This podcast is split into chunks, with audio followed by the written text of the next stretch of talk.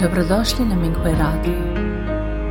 Minghui Radio donosi podcaste u vezi s progledom Falun Gonga u Kini, kao i uvide iskustva praktikanata tijekom njihove kultivacije.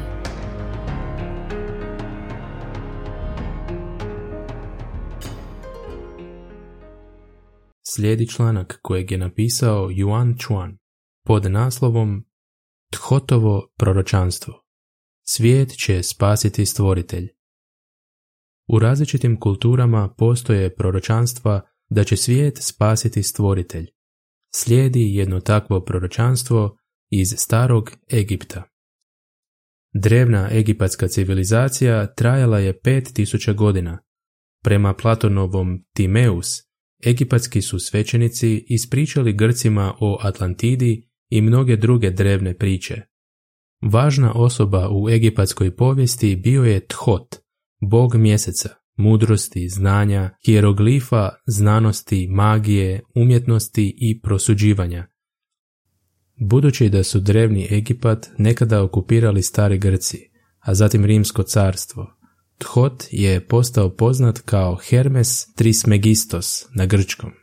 Thotovo proročanstvo je dokumentirano u Asklepius, u prijevodu savršeni govor Hermesa Trismegistusa. Sir Walter Scott je također razradio ovo 1924. u četiri knjige Hermetika. Odabrani tekst koji slijedi je iz Asklepius. Zli anđeli mogli bi nagovijestiti Sotonu u Starom Zavjetu ili avet komunizma koja ugrožava današnji svijet. Srećom, svijet će spasiti gospodar i otac, Bog, prvi prije svih, tvorac tog Boga koji je prvi nastao. Slijedi proročanstvo, prvi dio. Zar ne znaš Asklepius da je Egipat slika neba, ili točnije rečeno, u Egipat su sva djelovanja sila koje vladaju i djeluju na nebu prenesena na zemlju dolje. Da pače, prije bi trebalo reći da cijeli kozmos obitava u ovoj našoj zemlji, kao u svojoj svetinji, pa ipak, budući da je prikladno da mudri ljudi imaju znanje o svim događajima prije nego što se dogode, ne smijete ostati u neznanju o ovome. Doći će vrijeme kada će se vidjeti da su Egipćani uzalud poštovali božanstvo sa iskrenom pobožnošću i marljivim služenjem. I sve će naše sveto štovanje biti besplodno i neučinkovito, jer bogovi će se vratiti sa zemlje na nebo Egipat će biti napušten, a zemlja koja je nekoć bila dom religije ostat će pusta, lišena prisutnosti svojih božanstava. Drugi dio O Egiptu, Egiptu, od tvoje vjere neće ostati ništa osim prazne priče, u koju tvoja vlastita djeca u vremenu koje dolazi neće vjerovati. Ništa neće ostati osim uklesanih riječi a samo će kamenje govoriti o tvojoj pobožnosti. I u taj će dan ljudi biti umorni od života i prestat će smatrati univerzum vrijednim divljenja i štovanja.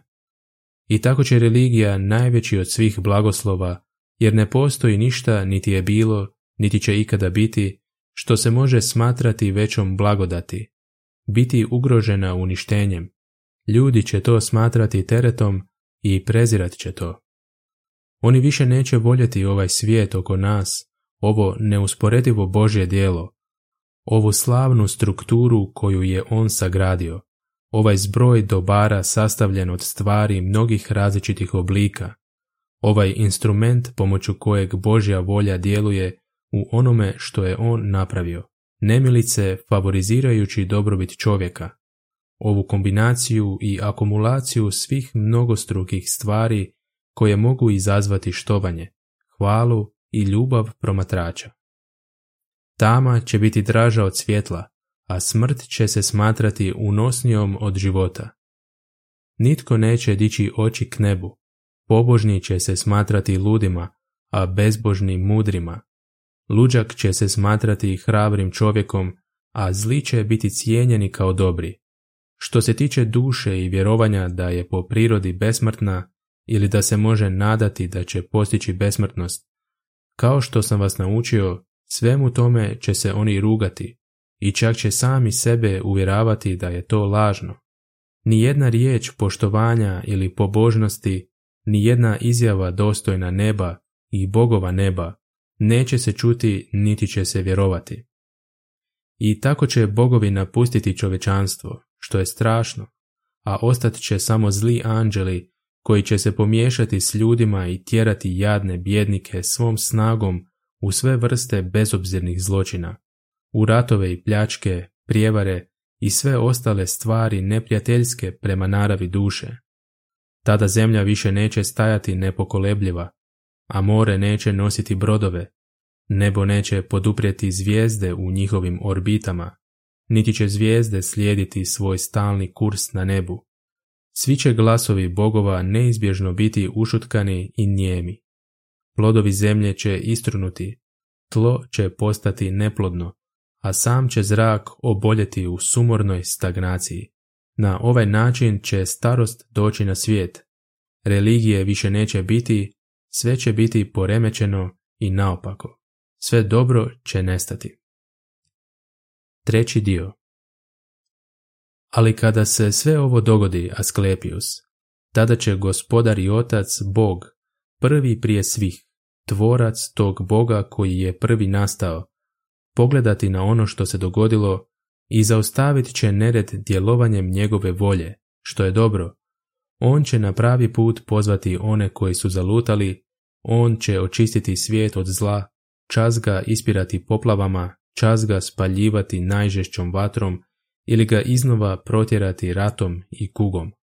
I tako će vratiti svoj svijet u njegov prijašnji izgled tako da će se kozmos još jednom smatrati vrijednim obožavanja i divljenja, a Boga, tvorca i obnovitelja moćne materije obožavat će ljudi toga dana, s neprestanim hvalospjevima i blagoslovima. Takvo je novorođenje kozmosa, to je ponovno stvaranje svega dobrog, sveta i zadivljujuća obnova cijele prirode, iskovano u procesu vremena po vječnoj Božjoj volji, jer Božja volja nema početka, uvijek je ista i kako je sada, tako je uvijek bilo, bez početka, jer je najtemeljnija suština Božjeg bića smjerati prema dobrom. Dobrodošli na Minghui Radio.